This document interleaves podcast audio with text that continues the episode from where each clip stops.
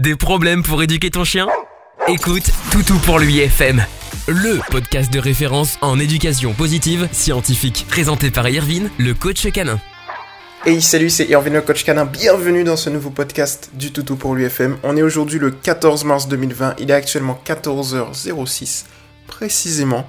Et aujourd'hui, eh bien, on a une nouvelle requête. Une nouvelle requête de qui? Une nouvelle requête de Cassou. Donc, alors, c'est un podcast un peu spécial parce que c'est un podcast qui fait suite à un précédent podcast qui lui-même fait suite à un précédent podcast. Et c'est plutôt cool parce que comme ça, vous avez un suivi en fait, une progression. Donc, du coup, je vais pas vous faire attendre plus longtemps, ni toi, Cassou, ni toutes celles et ceux qui m'écoutent. On va directement aller sur le groupe de la communauté et je capte ta publication. C'est parti, let's go. Salut Irvine, salut l'équipe. Pour répondre à ton précédent podcast, je veux bien de l'aide pour gérer la frustration de Oji. J'ai également besoin d'aide pour diminuer son instinct de prédation. Si j'ai le podcast avant demain, je commencerai les conseils et un petit cours dès demain, en espérant qu'il fasse beau. Je te remercie et bonne journée. Donc merci à toi pour ta petite requête Cassou et ce petit suivi. Alors du coup, on a deux points importants qu'on doit aborder dans ce podcast. Le premier point, c'est la gestion de la frustration. Le deuxième point, c'est l'instinct de prédation. Parlons du premier point, la gestion de la frustration.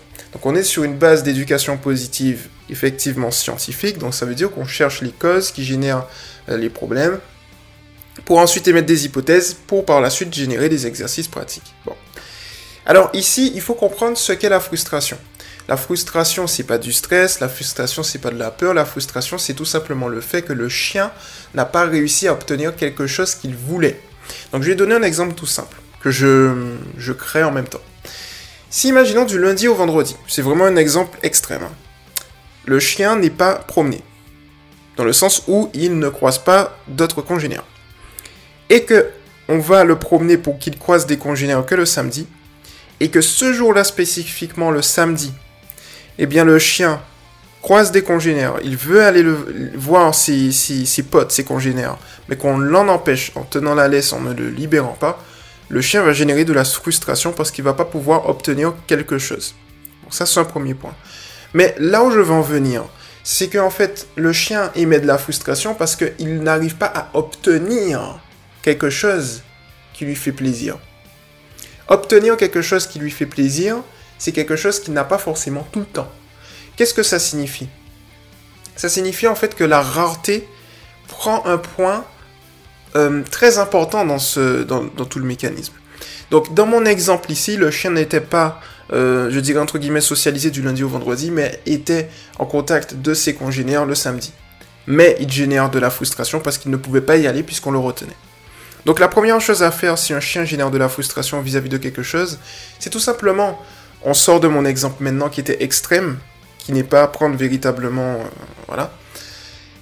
On sort de cet exemple et maintenant, il suffit juste déjà, pour gérer la frustration, d'une part, eh bien, de diminuer la rareté de l'élément et d'autre part, d'apprendre aux chiens à se contrôler. C'est-à-dire, faire comprendre aux chiens, tu peux avoir... Ça se base sur le principe que j'enseigne qui est le suivant, le but de l'éducation est d'adapter le comportement naturel et nécessaire du chien à la vie domestique. On ne va pas priver le chien de ces éléments. On va l'adapter à la vie domestique. Donc je me rappelle plus qu'à cause du contexte du pourquoi on, on parlait de frustration. Je me rappelle plus. Mais en tout cas, ce que je sais, c'est que de toutes les manières, l'un comme l'autre, ce sera du pareil au même. C'est-à-dire qu'il faudra diminuer la rareté. Et donc pour diminuer la rareté, on va le désensibiliser vis-à-vis de son élément. Imaginons, il est frustré euh, par rapport à un jouet, il est frustré par rapport à autre chose. On va le désensibiliser. Comment le désensibiliser dans ce point spécifique? Eh bien, c'est tout simplement, dans un premier temps, en gérant les autocontrôles, c'est-à-dire qu'on va lui demander de s'asseoir, et dès qu'il est assis, on va lui donner l'opportunité d'aller voir telle ou telle chose, comme ça, il va demander la permission. Et de là, en fait, progressivement, euh, on va, on va lier ça au fait de rendre l'élément encore plus fréquent, pour diminuer la rareté. Quand on va faire ça, en fait, ce qui va se passer, c'est que le chien va avoir l'élément de manière plus fréquente, mais de l'autre côté, il saura qu'il faudra se contrôler pour obtenir cette chose. Et donc, du coup, à partir de cet instant, la frustration va être gérée, va être bien maintenue, en fait. Donc ça, c'est un point ultra important. Alors, maintenant, le deuxième point, c'est tout ce qui est, on va le regarder, gestion diminution de l'instinct de prédation. Et c'est là qu'on a le, je dirais, le gros, le gros travail, en fait. Alors, l'instinct de prédation, généralement, quand on a un chiot, comme je l'ai dit dans les précédents podcasts, entre deux et trois mois, si on a, imaginons, un chiot qui est socialisé avec les autres chats, et cetera, le chien n'aura pas l'instinct de prédation. En théorie, sur une base théorique. Ça va dépendre, en fait. Ça peut dépendre de la psychologie du chien, ça peut dépendre du contexte, et cetera. Sur une base théorique, le chien, il se fait pote avec toutes les autres espèces animales qu'il arrive à rencontrer durant cette période. Et ensuite, passé la période de, des trois mois, il va par contre développer un certain instinct de prédation vis-à-vis des autres espèces qu'il n'a pas côtoyées. Cet instinct de prédation ne va jamais, jamais, jamais disparaître. Mais par contre, on peut la diminuer signific... oh là, un, deux, trois, significativement, significativement euh, pour arriver à un niveau où, comme s'il ne l'avait plus. Comment faire? Alors c'est un point tout simple. On va se baser sur un point ultra important, qui est le suivant. Un chien recherche deux choses dans sa vie, des récompenses et de l'attention, en sachant que l'attention du référent affectif est une récompense. Lorsqu'on va se baser spécifiquement sur ce point, qu'est-ce qu'on va faire ensuite par l'intermédiaire des exercices pratiques? C'est tout simple. La stratégie vue de haut, elle est toute simple. Euh, en fait, on va observer le chien. Si le chien court... Alors, au début, première étape. On va faire, on va faire plus rapidement. Première étape. On va mettre le chien en laisse à la maison en veillant à ce que la laisse soit assimilée à du positif. Comme ça, on ne va pas générer de stress. Voilà. Alors, il y a un point important aussi. La frustration peut être le fait de ne pas obtenir quelque chose ou le fait de ne pas euh, se dépatouiller de quelque chose. C'est-à-dire que le chien n'arrive pas à sortir d'un, dans un état, il peut être frustré. Imaginons s'il a assimilé la laisse à du négatif et qu'il n'arrive pas à, à retirer cette laisse. Ça peut être de la frustration. Voilà. On, on a aussi cette base-là. Bon. Maintenant, euh, pour revenir au contexte, on va assimiler, si ce n'est pas encore fait, mais après, pour le coup, Cassou, si ton chien n'a pas de souci avec la laisse, tu peux lui, lui doter d'une laisse, il n'y a pas de souci.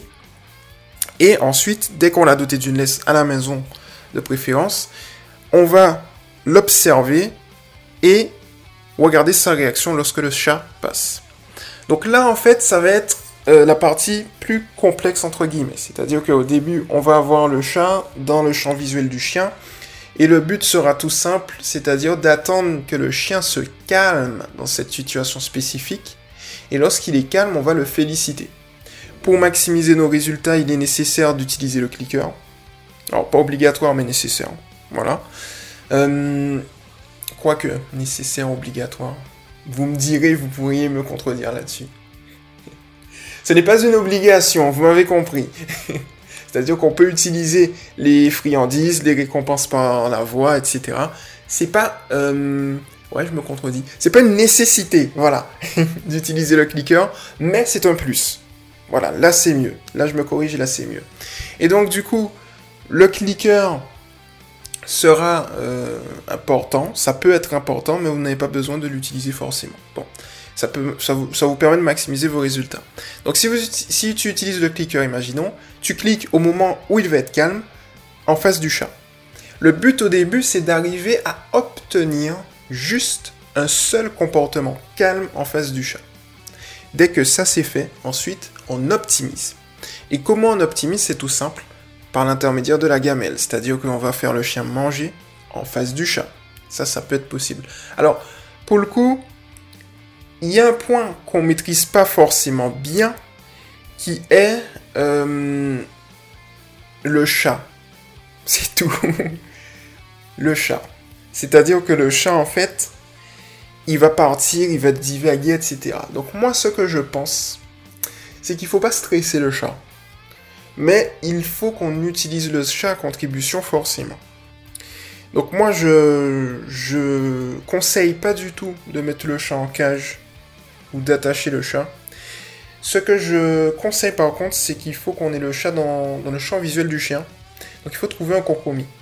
Ce compromis, il est simple, c'est d'utiliser des systèmes de barrières pour aménager un grand espace pour le chat.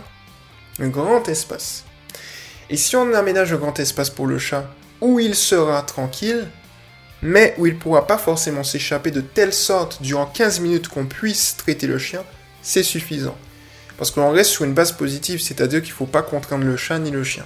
Et on veut également observer le chat, c'est-à-dire que si le chat est terrorisé ou autre, il faut qu'on le libère. Donc du coup, on va travailler par l'intermédiaire d'une désensibilisation systématique aussi, c'est-à-dire progressivement et au rythme du chien. Et pour ça, c'est tout simple. On va mettre le chien à une certaine distance dans la maison, imaginons à un mètre de la barrière où il y a le chat. Le chat, il est bien dans, dans son endroit.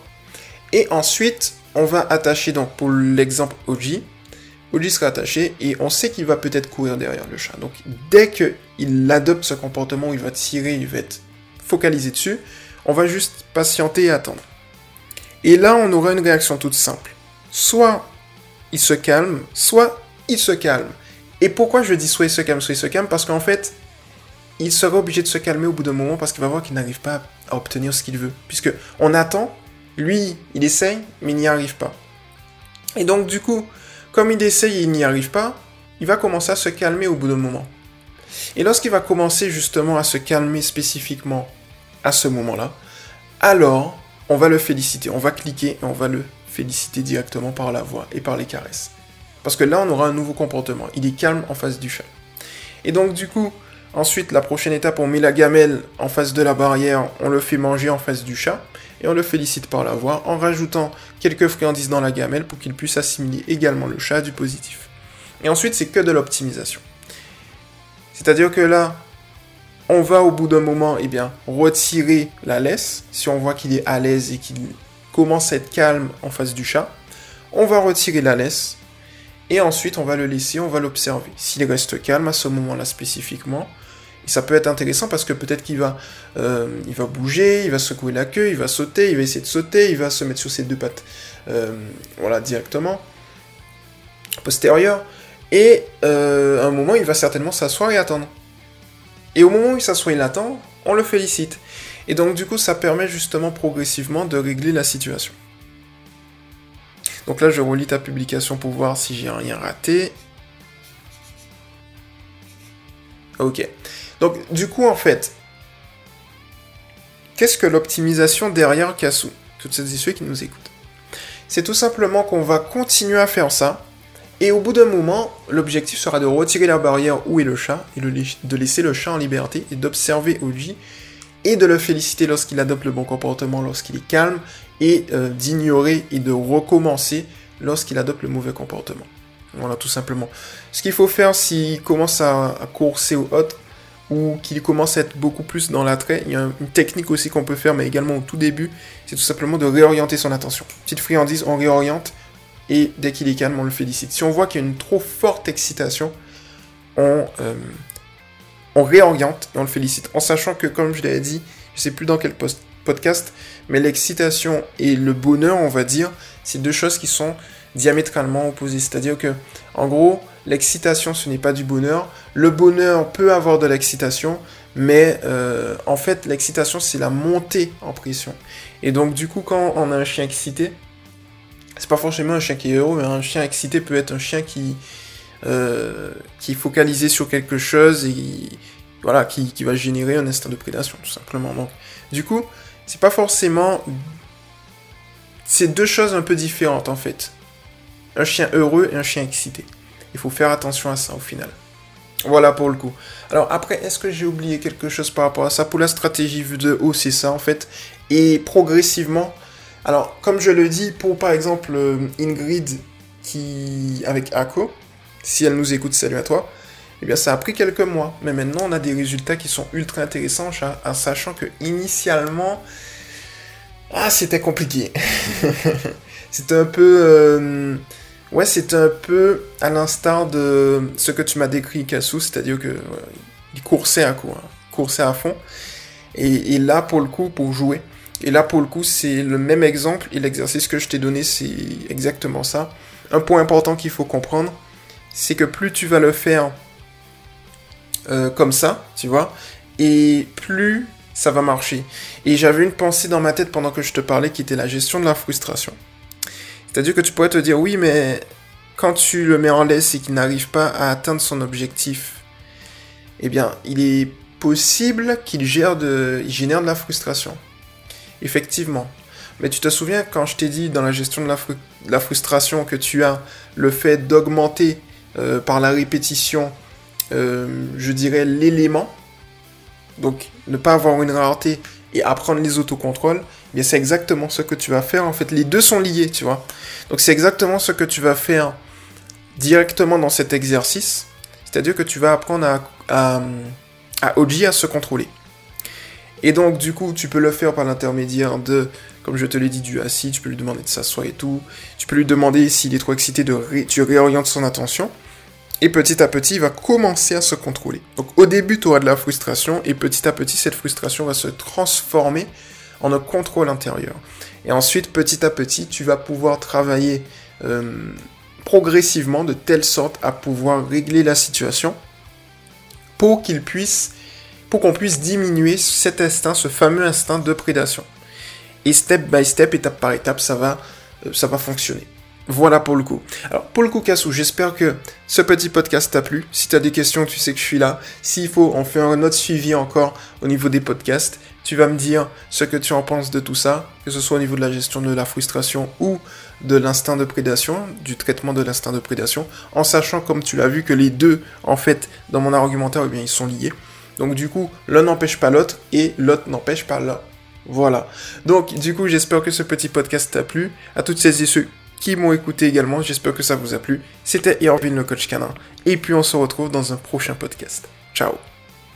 Tu viens d'écouter Toutou pour l'U F M avec Irvine, le coach canin. À très vite pour un prochain podcast.